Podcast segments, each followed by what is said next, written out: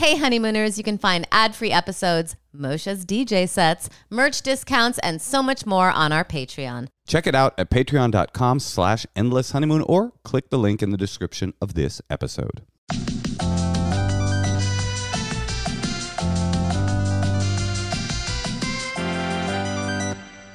Welcome to the Endless Honeymoon Podcast Secret Dump.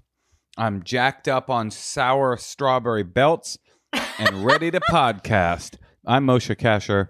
I'm Natasha Leggero. I feel sorry for Moshe because he doesn't drink. I don't get to drink, so I'm always eating these fucking gummy candies. And when I get gummy candies, I can't stop eating them until I'm done with all of them. When I go to the store, sometimes when I go grocery shopping and they have like a gummy section, I think like I try to find the most disgusting thing I can because Moshe always loves it. Well, you did. What did. I get the other day? Like like jelly bean ice it was cream. Jelly cones. Belly ice cream cones made of mallow cream. Now, I'm a big fan I- of mallow anything cream. Anything that looks like disgusting. Like you probably like peeps no, here's the thing about me. circus peanuts. I love circus peanuts. disgusting, No. revolting even. Very basic position to say that circus peanuts are bad. Circus peanuts and candy corn. People that say that they're that those things are bad are people that I think read that in a tweet and decided that's their personality. no, honey, they tasted it in their mouth, and they s- tasted it was disgusting. It's good. Both Okay. of those things are good. Okay, so You know what I really like when I hear something real gross? Hmm. I like a circus peanut extremely stale. Hmm. Yeah. Like seven, eight, nine, 15 days old. You know what's good is a chocolate covered gummy bear. That's pretty good. That's a pretty good treat. But I uh mallow cream I'm generally a huge fan of. I think we've talked about it on the podcast Mallow before. cream, it's so gross. Mallow cream is the stuff that they make candy corn out of, that they make uh, candy pumpkins out of, that they make um uh you know, there's Is it various marshmallow. No, it's just called mallow cream. So it's probably like made from chemicals. Mm, I don't know. No, sugar, corn syrup whipped up into a turbine. I don't know what chemicals. I mean, you think the chocolate covered gummy bear isn't made Well, with it's chemicals? usually like shocking pink. no, that's different. That's like sour candy. Okay, well, I know you like that too. I do like a sour candy. Anyway, uh, no, I'm so big on sour candy. There is a 7 Ele- I know this. There's a 7-Eleven on Burrard Street, I think is the name of the street, in Vancouver, British Columbia, Canada, where the greatest gummy candy I've ever had in my life is. See, I even know that. It's sad is what it is, uh, to be honest. I'll tell you something else that's sad. Hmm. I got this issue right now, Natasha. You know about this erectile dysfunction? no, I have this issue. It's like I took the freaking I took the freaking vaccine. I'm double vaxxed. I'm good to go. Mask free, baby. I'm out raw dogging it, right? Face Mhm. out. Making making the V pussy eating shape to people as they walk by. Just to and in my mind I'm like I'm I'm ready to get I'm like I, I'm done with social distancing and uh, you know I mean within reason I'm not going to make up people uncomfortable obviously I'm not like Ricky Schroder at a Costco but like I'm I'm I in my mind I'm like it's over I'm ready to get back to the world Yeah. and every day I get up and I just I'm like mostly stay home. I'm not like I don't I feel like I have atrophied. That's true, but I also feel like part of it is that I have atrophied. I'm uh, socially. I'm used to being indoors.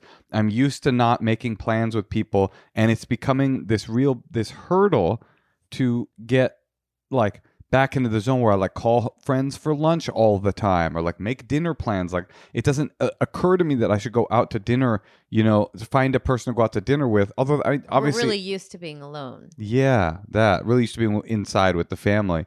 And uh, I'm trying to get over that because I got to get out there, man. We were at a birthday party and our I let my child go without a mask. And then she came up to me and she said, "Mommy, can I have my mask That back on?" that, that was depressing. that was fucking depressing. Totally. And that was what Fauci fucking did to us, man. This was the plan the whole time, man. Is to get your kids used to the mask so that in 20 years they're going to put full masks on and we'll all become superheroes. Think about it. Okay, can we just take a call, please? I need to like not think about that. Okay. eh, Well, instead of taking a call, what if we just listen to some secrets? That's all Since this isn't a regular episode, Natasha, it's a secret dump. All right. Well, let's hear a secret. All right, let's take a call. Hi, Moshe and Natasha. So, like every WASP, I was uh, lucky enough to study abroad. I chose uh, Rio in Brazil to study Portuguese. Um, at the end of my trip, I got to go down to Buenos Aires for a few days uh, to check it out. Uh, at the end, I was by myself and lonely and sexually repressed. Um, so I uh, I think I walked by a strip club at like one in the afternoon because uh, there was a pretty woman outside. Nothing was going on inside the strip club, mind you, but they just saw Mark uh, talk to me in rapid Spanish uh, and told me uh, to bring my friends back and there'd be a big party. Uh, and then told me uh, later that uh, they demanded some money from me and uh, walked me out to an ATM uh, and made me take out three hundred dollars. Uh, mind you, this woman was maybe half my size, uh, weight and height, uh, and managed to extort me for $300 that I didn't have. And, uh, I saw no naked women. I got no lap dances. no one touched me. Uh, and I was out $300 and I was very ashamed by that. Uh, and, but you know, Buenos Aires is pretty otherwise. Uh, I would love to go back under happier circumstances. Anyway, love the show. Uh, love you guys, and thanks for this outlet for my my shame. I mean, the problem is you really shouldn't ever stop. oh, hi. How you doing, big boy? Yeah, just keep on Just- moving. Just keep on moving.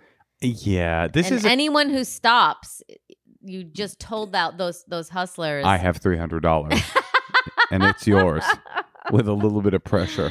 I remember when my dad took me to New Orleans and I was living in New York and people were like handing out flyers and I would be like, no thanks.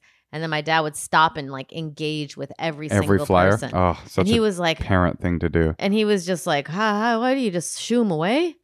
So he had never, you know. So I, I think there are marks in the in the big city. There are marks in the big city, and you got that's a classic one for a strip club to shake you down. A, a, a strip club in a in a far off land to shake down a tourist and say you owe a lot of money. I think the most common hustle is they bring you into the strip club. You order something. They're like, you got to order a drink. You're like, okay, fine, I'll have a beer, and then the beer costs like ninety dollars, and then they're like, "Y- you have to pay for the beer, and we'll walk you to the ATM and we'll kick your ass. But this guy, it sounds like he nothing even nothing happened. Maybe he did go in. Anyway, that's Buenos Aires for you. Can we listen to another? Nope, that's the end of the episode. I love you. All right, let's listen to one more. Hi, Natasha and Moshe. Um, this is a secret. Um, you'll hear my cat meowing in the background because I'm driving her to the vet to get a dental procedure done, and she does not like the car, so she'll be adding commentary. Um, so my secret is that when I was younger, when I was maybe, I want to say four years old, um, my family had a cat, and she was the sweetest old cat um, never heard a fly. Uh, she was was such a sweetheart. And one day I was laying in bed with her, and I was looking at her whiskers, and for whatever reason, I was fascinated by them. And at that time, I didn't realize how deeply set the whiskers are in the cat's face, or how painful it is for them to be removed. So as that foolish four-year-old, I pulled out one of her whiskers. Um, I still think about it almost every single day because it makes me feel like I am a, psychopath, that I hurt a young animal, and that that means I'm gonna, you know, turn out to be some evil person. I know that ultimately that isn't the case. I've had many pets since then. I've never pulled out another whisker and have have never harmed any of my pets. I never would. But that little action of mine from when I was a little kid still haunts me and probably will for the rest of my life. But um, the cat who's in the car with me now is very happy, very healthy, despite what her meows are now telling you. She just hates the car ride. Um, but yeah, so I, I don't know if I'm a piece of shit or not, but I kind of think that I am, or at least the four year old me was definitely a piece of shit for doing that. Um, all right. Thanks for listening to my secret, guys. Um, I love the pod. Bye. I'm not a fan of describing four year olds as pieces of shit because I just really, they mostly all are. But I just mean like she should be gent- easy on herself. I don't know. She thinks about it every day. When you're don't four, I don't think it's that big of a deal. She was just curious. Here's the thing. I don't think the four year old picking the whisker out makes you a piece of a psychopath for the rest of your life. However, I think telling that story while you've got a captive cat in the car with you, that is a bit more in the psychopath territory. The cat was like, "What the fuck?" And every time she would say something disturbing, you'd be like, "Yeah." That cat wasn't meowing; it was saying help. It was like, "Damn, am I about to get my whiskers plucked?" Don't tell those stories in front of that cat. That darn cat. that was funny, Mush. Hey, thanks. All right, let's hear another one. One more, and then you know what? I'm done. Hi, Natasha and Moshe. So my secret is that I have been failing college for about six semesters now, and my husband has no idea. Um, when I first met him, I was a senior and I was on track to graduate, and I told him that. And since then, I have not gone to class hardly at all and failed most of my classes partially because of spending time with him and dating him and getting engaged and then married. Uh, but I've told him that I'm still in school because I'm pursuing a second degree, which is false. I'm still failing my first degree. Um, and yeah, I'm supposed to graduate this May, but I'm failing my two classes now. So I think I'll fail again. And I don't know what I'm going to tell him. I don't know. I feel like if I told him that I've actually been failing for two years, it would be a big deal. So probably the plan is to just keep attending classes in secret and saying the job market is hard. So that's why I don't have a job.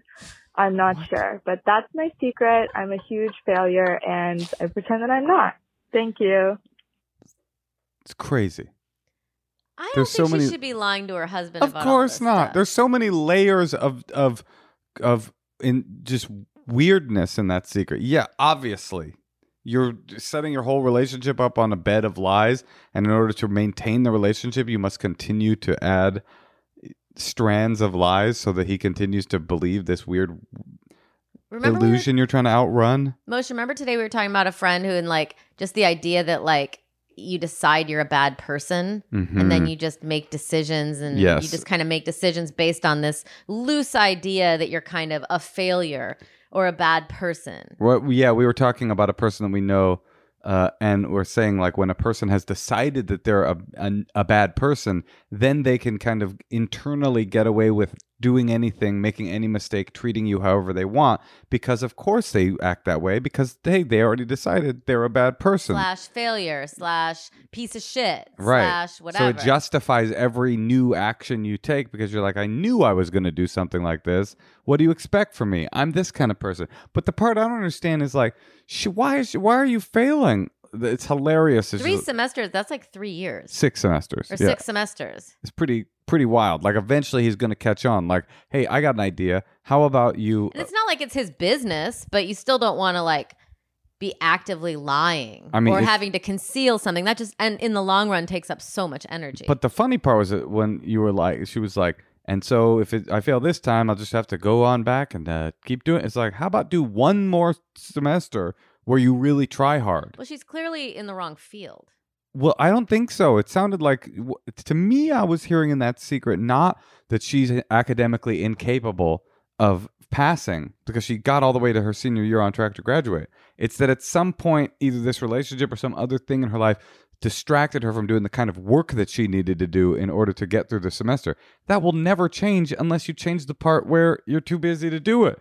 You don't have to attempt another semester. You could do it next semester by just buckling down and fucking But doing I it. will say this: it is really hard to go to college and to finish it. And like, I couldn't imagine juggling a home life, like with a husband and you know potentially a child, and still trying to put myself through college. This is gonna blow up in your face because he will figure it out eventually. And he'll be like, "You were lying to me this whole time." But I think you can And still then what? you can still tell him now without saying I've been lying to you the whole time. That's what I would do. I would try to figure out how to just How say, do you do it? You Well, I'd say, listen, you know, I'm- I haven't been exactly honest about some college, and it's taking me a long time. I've been and- ashamed. You say I've been ashamed. I didn't want to tell you the truth. And I think you just like say like maybe he has some ideas or To something. be honest, you could do that. Another option would be to drop out, break up with him, and move to another state. That's honestly my advice. I just think you got to start over fresh. Alaska is a good place to go. I'm just saying you can kind of soften it by like make it seem more like upcoming what you want to talk about, I not think the you're right. You don't need to rehash the last six semesters. It, I well, that is a good point, Natasha. It, I would much rather a person who I love come to me and say, "I haven't been exactly honest with you. I've been lying about failing these uh, uh, the, these college semesters. I never graduated, and I didn't know how to tell you because I was so embarrassed." I would much rather have somebody tell me that, even though it would be a big deal, than than for me to get all the way into like engagement marriage and then i discover they've been lying and i bust them and they go Yeah. sorry i did that yeah. then I don't believe the apology either. I think Natasha's right. You got to cop to it. Good luck to you. And uh, I hope that someday you finally get your degree in dental hygienics. um. Okay. Well, you're welcome. Uh, Me or her? You. Well, you're welcome too. You know what you're welcome for? What? For my love you. I love you too. No, for the fact that my love that I love you. Oh, You're welcome for that. Say thank you. Thank you. You're welcome. My love you. I love you too. My love you. Bye. Yeah, later. You're welcome. This podcast will never end.